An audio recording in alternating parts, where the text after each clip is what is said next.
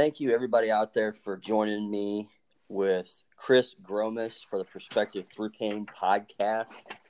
This is episode six. This is on YouTube. And hey, we're going to encourage, train, and inspire you. This is something to give you courage and to not only do what's good, but to even strive for what's best. Hi, Chris. Welcome to the show. Hey, thank you very much. How you doing? Doing good, man. I just wanted to say it's such an honor to have you on the show. You've always been uh, a really awesome person to me. Chris and me have been friends for about what twelve years now. Yep, twelve years, almost, almost thirteen, I think. Yeah, I think we met around 2007 with Cam Fell Productions. Oh yeah, way amazing. back then. But man, yeah, ever since then, and maybe even while we were there, uh, you had some things stir. Uh, military, and you've always appreciated the military. Can you tell me kind of what brought upon the David Sword Ministries? Uh, you're the founder of David Sword Ministries, uh, and, and what kind of brought upon your heart to help out the military in that way? Oh man, so it's actually kind of a funny story how it happened. Um, what? so my family, a lot of my family's military. Um, my one of my grandpas uh, was a POW in World War II. He died trying to escape a Nazi prison camp. Um, and my other grandpa was also in World War II. He was uh, on a, a, dry dock kind of thing in the middle of the Pacific, uh, working on ships. So growing up, I was always hearing about these stories, and then my brothers and sisters all like a lot of them joined the military. So it was kind of like this thing that was always around. And then I was sitting in a conference one day and it was the weirdest thing. Like a, a, it was a video that was being played, and this guy was walking, and he stepped in a puddle. He stepped in a puddle and walked through, and all of a sudden, like everything just flooded, like my head. It, it was like this image, and it was just. I don't, it had nothing to do with the military too. It was the funniest thing. Nothing to do with the military. It was just a random dude walking. They concentrated the shot on him stepping in a puddle, and that's what gave birth to uh, David Sword Ministries. It was just everything flooded into my head. Like God was basically saying, "Here, this is what I want you to do." Um, and since that moment, I've been trying. I mean, there's a little bit of struggles, but we tried to trying to build up a ministry that can um, really much just support the the faith of our military guys that are deployed. And now we're working on some stuff to do with veterans and uh, veteran suicide and stuff like that. So that's kind of how it gave birth to it. yeah, random guy walking through a puddle. Man, that is so cool. I'm so glad for you putting that out there for uh, the military. That takes a lot of courage to start something new. So that's amazing. Hey, oh, man, I love let's it. Just, let's just jump right in. Um, you've been very, you know, open about uh, mental health with uh, in your own journey uh, I actually oh, yeah. have a brother who uh, he's been into some. He's had a uh, struggle with mental health. I know I sure have. Uh, I was whenever I was in high school, I was diagnosed with depression, uh, and then you know I've been able to manage that a lot with exercise and nutrition. We'll get into that too. I'm oh, yeah. so excited to talk to you about those things too, because yeah. uh, you're doing a lot in that that realm. But uh, so oh, about the David Sword Ministries, though, uh, you mentioned also the suicide rate among the uh, military. So can you tell me a little bit about that and why that's special to to you right now? Yeah, sorry, I'm getting all of a sudden people are messaging me and I forgot to turn it off. So yeah, um, mental health in the military. I oh my gosh, sorry, you're fine. Um, all right, so yeah, with the military, like we, there's a huge epidemic right now of veteran suicides. Right now, there's about 22 a day, on average, um, which is completely to me just, um, just horrible. Like it's such a tragedy that we have these guys and these and these men and women that come back from overseas from defending their country, um, you know, sacrificing so much, and then just to just to fall into just dep- this deep depression caused by PTSD and just and just like take their own life. They feel like that's the only way out. Um, honestly, it's just it's a horrible situation, and um, and there's a lot of great organizations out there trying to help uh, curb this. But in my opinion, the more the more the more the merrier in this. So if there's anything that anybody can do to help curb this epidemic right now in our veterans, yeah, it's like let's do it. Like you know, it, there's a lot of people are like, oh, there's already organizations that deal with this. Well, yeah, but when you're dealing with 22 a day, that's across the entire country. Like there, there's room for a lot.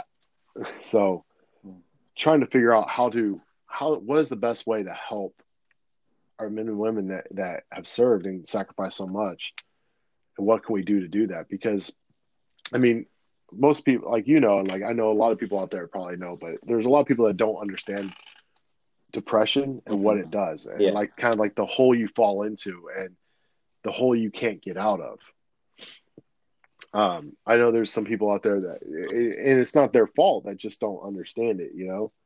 Um they they, they just never dealt with it and so it's hard for them to understand like it's it's not something one day you can just be like oh hey um I, I'm not depressed anymore, or Yeah. I'm not. It's not just. It's not just being sad. It's it's an over overwhelming feeling of just gloom and just worthless, all this stuff. So it's it's it's a huge epidemic right now. I mean, it's in our whole nation, but even more so in in veterans right now, where you know they've they've seen a lot, and there's not a whole lot they can do to curb this. You know, Yeah, Chris, you said in our nation, it's it's a big thing right now, and I mean, you and me, we know that, that God's got everything in control, and, he, and he, he's even got a plan for everything, even though we see oh yeah. the sickness going on with the COVID. But can you kind of tell me uh, what are what are some of your concerns uh, about, say, depression with social isolation now, the quarantining, Oh man. and uh, how how do you think you would uh, you know address that or encourage people? Oh man, yeah. So, so what we've been doing, like with DS Ministries, is we've been on social media and YouTube and podcasts and everything, encouraging people to go out and and um, seek out people, just like their friends and their family, their contacts. Like reach out to at least three to five a day. Make sure that they're doing okay. Um, because as depression, like with depression, you're told not to isolate you're told to be in groups of people you're told to be around people.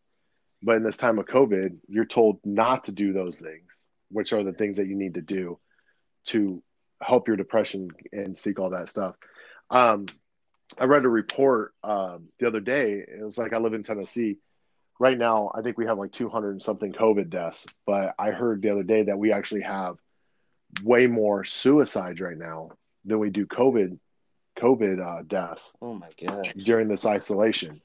So I don't, I, I've been trying to find that article again, but I also can tell you right now, um, there was a study in Massachusetts a couple, like this is a couple weeks ago. So I know, or I think it was about a month ago. So this has actually been like probably happened more, but just in the state of Massachusetts, they've been seeing um, suicide hotline calls uh, go through the roof right now, uh, or about a month ago. So I know um, since the isolation started. Mm, So we see that there's a mental aspect to this that's very dangerous. mhm. So, like I said, what we've been doing is we've been trying to encourage people to contact people, Yeah, to, to seek those people out in this isol- oh, social isolation. And to be perfectly honest, if you're young and healthy and you're feeling like you are at that at that point where there you're almost at that tipping edge, I would say, you know what, skip skip like staying in your house, get out and call a friend and and say, hey, can we talk? And you know, you can still keep isol- uh, social distancing, but I mean, if it comes down to a chance of getting the coronavirus or you are going to commit suicide, I would say take the chance of getting coronavirus Yeah. because yeah, you know, I mean, one is a definite, a definite like I am going to do this. The other is a, you know, I might get sick, Yeah. and there, I mean, and a very slim chance that you might get even sicker to the point you have to be hospitalized. But I you know, it's the lesser of two evils. Hey, Chris, uh, we're going to get into Yeah. definitely your fitness journey because you have an amazing fitness journey.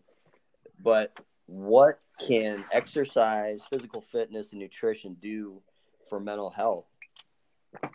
Oh man, it's huge for mental health. Um, so you know, when you work out, you build endorphins, which can you know help lighten your mood.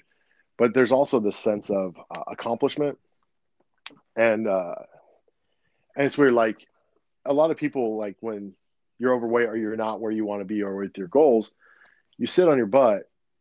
You're just prolonging the thing that you see in your head. Like it's like, oh hey, I want to, you know, I want to lose 10 pounds before summer so I could, you know, go have fun and, you know, play basketball or do whatever else and not be winded. But every single day you sit on the couch or do something and you're not working towards that goal, you're now putting it off and you're feeling that. And it's just adding to everything else. So working out, like I said, builds endorphins. You're able to get out and have fun and you're doing something and you're keeping also right now in social isolation, you're, you're are keeping yourself busy on top of it. So like you are doing something that is not, you know, you're not restricted for. Hmm. Uh, nutrition is huge. Um, I don't know if I told you this. I, I've gone almost pretty much vegan. What? Um, Get out of here. Yeah. Um, I think there's like two things that are not vegan in my diet. It's egg whites and uh, whey protein. So you haven't eaten meat. Everything. Wait, wait, hold up. You haven't eaten meat in how long? So I eat meat once a week. Okay. Um, just because I want to keep up my tolerance because there's certain situations where I don't have control over my food. So I, I and you know it's not every week. I think it's like once, maybe twice a month I'll eat meat. Um, but it's October. I think October of last year. Um, I made the switch to, and probably for the first two and a half months, with the exception of two meals, from October to January, mid January, I ate no meat whatsoever. Oh my gosh! You yeah, you know that I oh. was a vegetarian for seven years. Well, whenever I was traveling. Oh yeah. So, so oh yeah, definitely. I, you know what? It's crazy. I feel amazing. Um, I and you talk about like what can um, nutrition do for mental health? It's nutrition. If you keep putting in junk, you're gonna feel like you're gonna physically feel horrible, and if you physically feel horrible, it weighs on your on your mind. So if you put in good stuff that you're able to, you know, you're able to perform better as as like physically, like you're you can get up faster, you can walk around with better, you can go have fun, you can play with your kids, all that stuff. If you can do that and you feel good, it, it lifts up your mind. Like you don't feel as as bogged down. Mm. So I, I mean, I watched the the documentary Game Changers. Yeah. Um, and to be honest, it, it, opened my eyes to a lot of stuff. So I started doing research, and I said, you know what? I am almost forty. I need to be able to perform better. So I'm like, I looked at my wife. I'm like, let's. She already turned vegan. Hmm. I was pretty close, and um, she's. I looked down. I'm like, I'm. I'm down. Let's do it. Hmm. and I mean, honestly, I don't want to go back to the way I was eating. I mean, I wasn't eating bad. I was eating very clean. I was eating egg whites and chicken, most of the, mostly, mm-hmm. um, and like beef, uh, beef at least once or twice a week and all that stuff. But I cut out everything. Yeah, dude, you and me so. are fitness and nutrition nerds, man. Uh, oh, and yeah. you got a religion degree coming up too. Uh, graduate. Well, you already have one, uh, but you got the MDiv, Master of Divinity, in December. Uh, oh yeah. So, do you have? Do you have? Uh, have you started on the nutrition degree? And can you kind of tell me a little bit about? Oh that? yeah. So yeah, definitely. Um, I started. So I've been really much into nutrition for a long time. Um, I could like I knew a lot about it. I've been studying a lot, and then um, I had to re up my my personal training certification that I keep um, I keep. So I said, you know what, I'm just gonna get nutrition certified um, because I'm like I've already uh, I've already taken a lot of classes. I was working on an associate's degree for a while before I went back to school for uh, religion, yeah, and nutrition. So I was like, you know what? I'm I'm like, let's just get certified now. And I'm a couple weeks in, um, and I love every minute of it because it's just it's just more information to be able to make better informed decisions Mm. on what to put not only in my body but what I can help my uh, clients and my friends and family. Which I don't have clients right now, but um, but everybody that I, I work with, I can help them out with what to put into their body to help them perform better. hmm That's awesome. So, That's awesome, man. all right. So let's let's transition to your your fitness exercise journey. Hey man, take me back to I guess it was about three years ago or so, whenever bodybuilding.com chose you to be an ambassador for Oh, them. So can you kind of tell Oh, me yeah. what, what your journey was like, what it would, how you got fed up and all that with your Oh, yeah. condition? So it was, yeah, it was. Um, so bodybuilding.com three or four years ago, I can't remember, but they they asked me to be an ambassador, and then they transitioned to called teambodybuilding.com, where they had a bunch of us. Um, but leading up to that, um, when I was traveling with you 12 years ago, I was approximately, I think it was like 240, 250 pounds, but I had no muscle. So it's funny. I was probably around, I'm, I'm actually not far off weight wise right now from where I was in Campbell, Mm. but um, my body fat is like dramatically lower. Yeah. Um, so like then I think my body fat was upwards of like 30, 30%. Like I was, I was in the almost, I was like borderline obese, I think at the point, at that point, if not. And then when me and Karen got married, um, I went up to almost 300 pounds and I want to say almost 40% body fat. Yeah. Um, I was pretty, I was pretty high up there. I, I don't remember exactly where my body fat was. I didn't really know. I did one of those body fat calipers, and one time would say 38, another time would say like 42. So I think I was trying to fudge the numbers a little bit, like make it look better than it was. Um, I kind of regret that now because I'm like, I really want to know where I was. Hmm. Um, but so I started this, and like I remember, um, there's a couple things that happened. Is like I was trying to walk down the street, just walk. And I was talking on the phone with somebody, and I was running out of breath. Like where I almost where I had to stop to catch my breath from walking and talking on the phone. Yeah. Um, so I wasn't doing too well, and I was getting ready to go to summer camp with the youth group um, to be a counselor. And I remember going to the doctor pretty close before that, and they said, "Hey, you know what? Here's the deal. You got six months to lose weight. In six months, uh, when you come back, if you have it, I have to start you on medication because you're not healthy." And then she saw. Then the doctor told me something. She said, "You have kids. Do you want to be around for them?" Mm. Mm. She goes, "Because the way you're going, you will not." be." So it was like pretty much like a death sentence at the moment. It was like, "Hey, if I don't lose weight, I'm going to die." um. So, I I went to summer camp. Um, got home. I ate whatever I wanted there. Nothing really changed yet. Got home. I remember weighing myself. I was 287 pounds. Mm. And I said, okay, it's time. Mhm.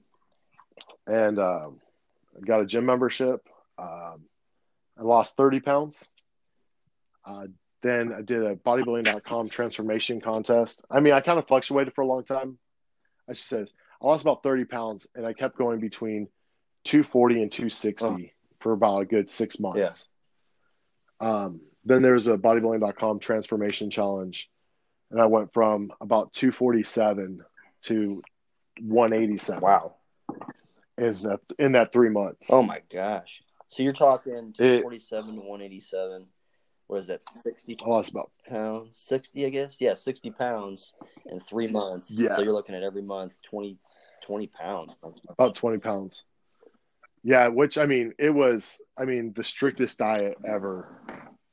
Like I mean, nothing bad came into my body, Hmm. And I was working out about three to four hours a day. So wait, were you eating kale and uh, you know a leek and bok choy? no, I was like What were you doing? that at that point. I was eating nothing but broccoli, chicken, half a serving of rice, egg whites, and pro, and like I had like three protein shakes a day. Oh, so my buddy, uh, he just he he runs a mechanic shop about I don't know the town from here, like five miles from here, and he he's big into bodybuilding, and his trainer was having him eat chicken breasts every day, a little bit of rice, but he would get 200 grams of protein a day. Oh, yeah. Uh, so I'm not used to getting anywhere close to that. Is that like what what were you shooting for as far as protein? So I could tell you where my macros were exactly. Protein, I was at 200 and between 200 and 210 a day. Um, I was at 105 grams of carbs and 42 grams of fat every single day. Mm. Except for my cheat days, my cheat days, which I still didn't eat bad, I'd have 150 carbs and about 50 grams of uh, fat. But and then after my cheat day, I'd have a strict day where I'd have like 75 carbs Yeah. and like 30 grams of fat. Like it, it was, I fluctuated it so much trying to play that. But I mean, it was, it was very difficult. So, so during this time, did uh, did Karen just say stay in the other room the whole time? Or, like, what? How did No. it change change your uh, relationship with Karen? If it, Oh, it didn't. Um, I think she was excited. Okay. She was excited because she knew I, I was I was going. Um, the Yeah. last like week and a half of the transformation, I got I I cut my carbs down to like fifty a day, and I mean that was the point where I was like a jerk. So I was I was mean. I was I would get like I had the shortest temper. Like I didn't do anything. I didn't do anything wrong or immoral, but I just had a, I had a short temper Mhm. kids would do something. I'm like, stop it. You know, like, ah. And then, but I mean, when I weighed in and I could see my abs, Yeah. And I was just like, I haven't never seen him like Yeah. that in my life. I was like, that. I mean, it made everything worth that's it. what's up, dude. So it was awesome, and it was kind of cool that the whole journey and the story got picked up. Bodybuilding.com interviewed me um, up in Idaho about it, and um, it got played on their on their YouTube channel on their website. So they wrote a whole article. It was it was like it was like this weird this weird moment, like it was being super overweight and unhealthy, to being featured in an article um, from Bodybuilding.com was just like huge for me. I was just like, this is awesome. yeah, yeah, I saw that, man. I was So- so proud of you at that point, and Oh, thanks, it man. was amazing. it was it was it was fun it it was fun up until the last week Yeah. but it was Yeah, you know, and ahead. like it's forever li- it was forever life changing so like being able to actually play with my kids and run around and it's like now i can i can go running and not be like dead Yeah. you know Mhm. That's something that like you came into it in a in a similar vein as what I did because because it, it scared you basically into hey I might not see my kids you know thirty years from now. Uh, so yeah when I- when my grandpa was probably ten years older than I am now. I'm thirty nine now. He had you know heart attack. He had two two or three heart attacks in his life, and he was he was overweight. Um, a lot of that, uh, and and he struggled with breathing because of that. And he was probably about fifty pounds overweight for the all the time I knew him. And that helped, that struggled with his breathing, and he couldn't do some things with with us. So, yeah. So that's that's kind of scared me into it. And that's why I was you know vegetarian for seven years, and it's it's something that it makes you really wake up sometimes and see that. oh yeah So yeah, man. Well, I think it's funny is like a lot of guys like in the fit like a lot of guys in the fitness community, a lot of people just period have like a really bad outlook of what what vegetarians and vegans are really like. Um and I mean some of it is because of what people have seen. Like I remember we have a vegan restaurant. It's my favorite one in, in here in Knoxville. And it, it's super good. But it, it and like a lot of people like you have the Menly men, you know, like the guys are like oh yeah, meat, protein, all Right. this stuff. Like the like they kind of fit into that meathead stereotype. Like kind of like push this agenda, like this thought process against like vegans and and, and uh, vegetarians. Like oh man, like they're all like just whatever. And I remember walking in there, and there's such a mix of people in this restaurant. You have the people that kind of fit the stereotypical vegan, but then you have these other guys that are in the back. One guy, he has like this crazy beard and this crazy hair. It's like, oh, hey, Hmm. it's cool. Yeah. But but the vegans and vegetarians, like they're they're completely now like different than that stereotype. And I think a lot of people Hmm. are scared because of the stereotype. Like, I don't want to be, you know, associated. Like, I don't want to have like this negative thing. It's like, no, like, I think it's half the Tennessee Titans are vegan.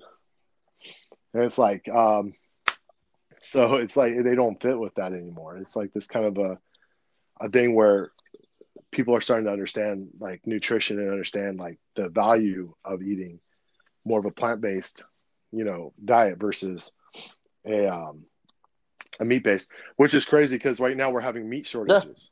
Dude, I never thought of that, And- man. That is such a good point. yeah. And so me and my wife were like, we're watching TV and they're like meat shortages. I'm like, I was like, I looked at him like, you know how much this affects us? And she's like, none. I'm like, exactly. So I was like, Oh man, yeah. You say the, I the mean- Tennessee Titans, and that and uh, Tony Gonzalez, who was one of the best, clearly best tight ends ever, probably one of the top three best tight ends of all time for the Kansas City Chiefs. He was vegan for a time. Uh, he may still be vegan, but he leaned down to, you know, he's six four, six five. He got down to about two twenty, and then uh, Gronkowski too, probably the best tight end ever. He's he's going down to the Tampa Bay Buccaneers now. He, uh, I believe, he leaned out big time after he retired uh, a couple of years ago, and I believe he Oh, went he went vegan too. Oh yeah, and like you have like uh, I follow I follow a lot of UFC. Yeah. Like you have like Nate Diaz. Nate Diaz is like crazy Wow. vegan, Huh. and uh, he's, you know, he he's like, I mean, I don't like his attitude too much, but I mean, the guy's a, a brawler, and he is like he fits that. I mean, he he performs great. I mean, he outperformed, and when he fought Conor McGregor the Uh-huh. first time, like he out he outperformed him the entire time, and they're like McGregor was making fun of him. You know, it's like, ha, I ate two steaks before the fight, and like he's like, I ate Mhm. none, and after the fight, McGregor's like, yeah, maybe that wasn't such a good idea. Yeah. So, uh, yeah, we talk about transformation through through nutrition, through exercise. Uh, real quick, nutrition or exercise, which one's more important? If you had to choose one, Chris, what would you choose to help you mentally, physically? Oh yeah, so I would say honestly, it's it's funny because there's a there's a saying, it's abs are made in the kitchen. Um, nutrition is about ninety percent of fitness. Um, I would say nutrition is probably one of the more important things. I mean, you have to move around and exercise to be able to get your blood flow and and you know build up the endorphins in your system and everything else. But it's worthless if your nutrition is not on point. So where as like working out is like most people it's a half hour to 2 hours. Nutrition is 24 Mm. hours Yeah. a day. So I would say almost like nutrition's more important because if you're not eating well, like you're not going to perform well, you're not going to feel well. If you're sitting around eating Doritos all day, like you are going to have a ton of fat being put into your body that's going to bog you down and weigh you down and not make you feel very well. Whereas if you're eating, you know, healthy, you're eating your vegetables, I mean, clean meats and stuff like that, like you're going to feel, you're going to feel much better. I mean, on days where I can't train, my nutrition, I still eat fine. I still feel great. Yeah, I eat pre- still really good. So I feel great at the end of the workout. And I'm not at the end of the workout. At the end of the day, even if I don't work out. Thank you for listening in to the Perspective Through Pain podcast. Be sure to check out part number two coming up in the future, where I continue this conversation with Chris Grumus.